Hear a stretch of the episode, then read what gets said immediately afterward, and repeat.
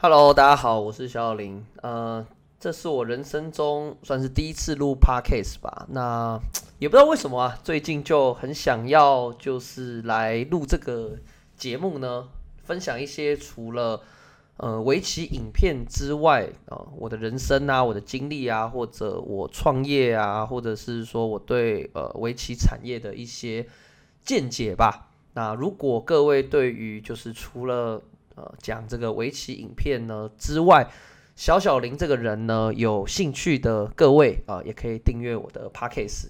那嗯，因为这是第一次录啊，所以也还没有一个确切的主题，就先来谈谈我自己吧。我今年其实是三十一岁了，嗯，学围棋是我小学二年级下学期的时候学的。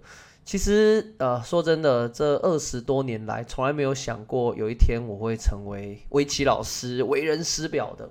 我现在呢，创了一间围棋教室，在新店啊，就是叫小小林围棋精英班。那可能有一些人是我的学生、我的家长，或者是我的观众，在这边跟大家分享一下啦。就人生呢，永远都是计划赶不上变化的，真的，我从来没有想过有一天我竟然会。开围棋教室，而且呃经营的还算是有点规模。其实我小时候二年级学围棋，最主要的原因呢，是我妈妈觉得我是过动儿。那我小时候呢，其实呃非常非常的皮呀，哦家里呀学校都很头痛。那我记得我幼稚园的时候吧，我上课啊，就是那个在发点心的时候，呃。们那个发馒头，我是会拿那个馒头直接砸人的那种，你知道吗？那时候呢，我的外婆是学校老师，光复国小的，所以我一开始是在那个光复妇幼啊，就是他的学校呢幼稚园。但是因为实在太皮了，我外婆觉得啊很丢脸，所以我后来就就就转学了，就转到一个嗯私立的幼稚园里面。那上了国小之后呢，其实也。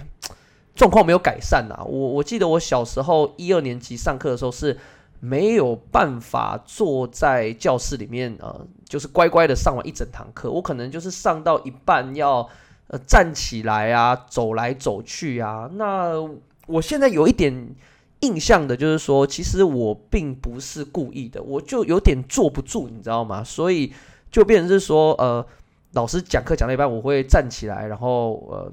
就是绕着这个教室走一圈再坐下来，但是这一般的学校老师应该不能接受吧，对不对？想说这个人在冲他小啊，这样子到底在干嘛？所以我就被老师呢，呃，就是通知家长说，嗯，可能要去测一下有没有过动这样子。那如果测出来有的话，我觉得还比较好，因为就就你你你等于是有病嘛，对不对？那有病其实。一般人是会体谅的，可是我去测完之后，呃，我是不是过动的？那就问题很大，就就老师会认为你是故意的嘛，那就会呃比较严厉的处罚我啊之类的。所以呢，当时呃我妈妈呢就让我去学围棋。所以其实一开始学围棋不是要学得好啊，什么呃变厉害啊，成为围棋高手啊，身段完全不是。我妈只是希望给我学一个才艺，让我能够坐得住，就这么简单。所以其实蛮多家长呢，让小朋友学围棋，真的在一开始的时候，都不是为了要呃成为围棋高手啊。我觉得这是一个蛮重要的一点。那说说我学棋的经历吧。我在小学二年级下学期的时候呢。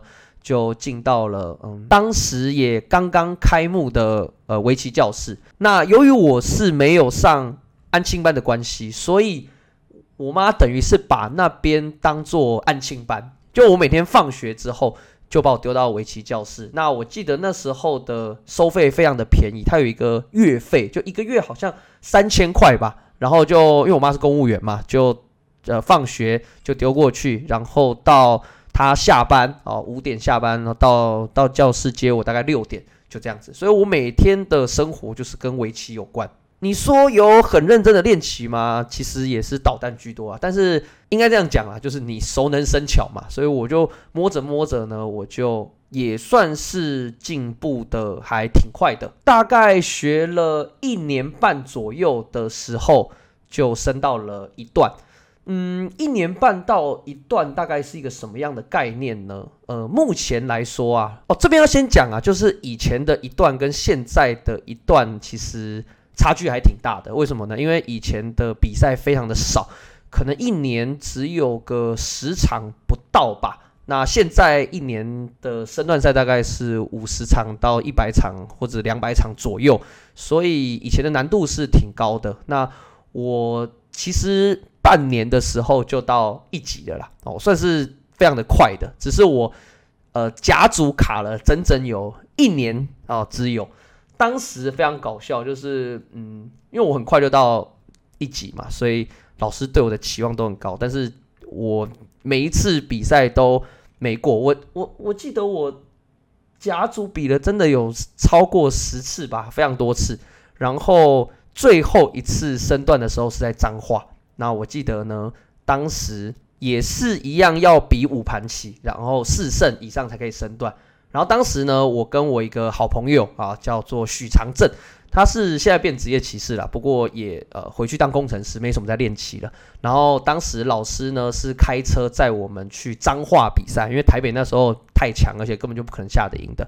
然后呢，那一场比赛，我记得前面四盘我是三胜一败。就最后一盘，如果赢的话就升段。只是当时呢，我跟许长正就还在玩。然后我记得那时候，呃，比赛会场前面有一个喷水池，然后我们两个就，我也不知道，当时就是脑残脑残的，呃，我们就在那个喷水池前面玩那个互推的游戏啊，就是你脚呢要站住，然后对方互推，你不能动。结果我们就推推之后嘞，他就被我推到那个喷水池里面，他整个人掉进去，你知道吗？呃，后来他就也把我也拉进去。所以呢，我就整个人全身都是湿的，去下第五盘棋。那第五盘棋我对到的是一个女生，呃，不能讲她是谁了哈。反正呢，呃，她那个时候也比了很多次的身段赛，呃，我记得就那时候她也认识我是谁了，但是我们不是同个教室啊，只知道对方，因为比赛比来比去就就就会认识。然后我记得我就当时坐下来。然后全身都湿，从头到脚都是湿的，我就准备要开始猜纸比赛。结果呢，对方的爸爸就非常的生气啊，就直接把我臭骂了一顿，你知道吗？就觉得我到底在干嘛？然后他就跟裁判说，先借我吹风机，然后呢，把这个呃身体吹干之后再开始。他们愿意等我。呃，非常不好意思的是，这样吹完之后呢，呃，我就赢了，我就身段了。后来当然了，这位女生呢，她也是哦，有有身段了，就之后的比赛了。那只是呢，就是我蛮荒唐的，哎，第一次呃身段经历。后来由于我初段真的升初段卡太久的关系，所以我下个礼拜就又又升二段了。那升二段之后，我记得又卡了一年才升三段，然后三段之后又过一个礼拜升四段，啊四段又停了一年啊，就再才升五段。那国小后来高年级的时候呢，呃，我妈就决定把我围棋停掉了。我记得那个时候是刚刚有台湾棋院的院生成立。那虽然说我的棋力不是非常的强，不过在当时也算是还可以的。然后呢，呃，我记得就刚成立的时候有院生的那个招募嘛，那有人就也有问我说要不要去考。呃，我记得第一届的院生呢，哦，非常的酷，就是你们可能认识的什么肖正浩啊、夏大明啊这些人，他们都是第一届的院生。那跟我比较好的就是陈星啊，就是我们教室的一位女生老师七段，她的哥哥啊，他哥哥叫成龙，成龙呢是从小跟我一起学习的朋友，我们两个的棋力呢，应该是当时在伯仲之间呐。哦，那后来他决定要去考。院生，那我妈就考虑了一下，觉得呃，可能当时也不太清楚这个考院生到底是要干什么的，所以她就没有让我去考。那我的围棋之路呢，也在大概五年级左右呢，就暂时画下了句号。所以我国小毕业的时候，我的围棋其实只有到五段左右。如果说网路棋的话呢，可能是只有大概五六段吧，我也不太确定。而接下来再回来下棋的时候，哇，已经过了很久了，是大学二年级的时候。这中间到底发生了什么呢？就先下集待续吧，好不好？我就先讲到这里。那这是老师第一次录 podcast，嗯，如果讲不好的地方呢，也请大家多见谅。没有意外的话，我们就明天见吧，各位，拜拜。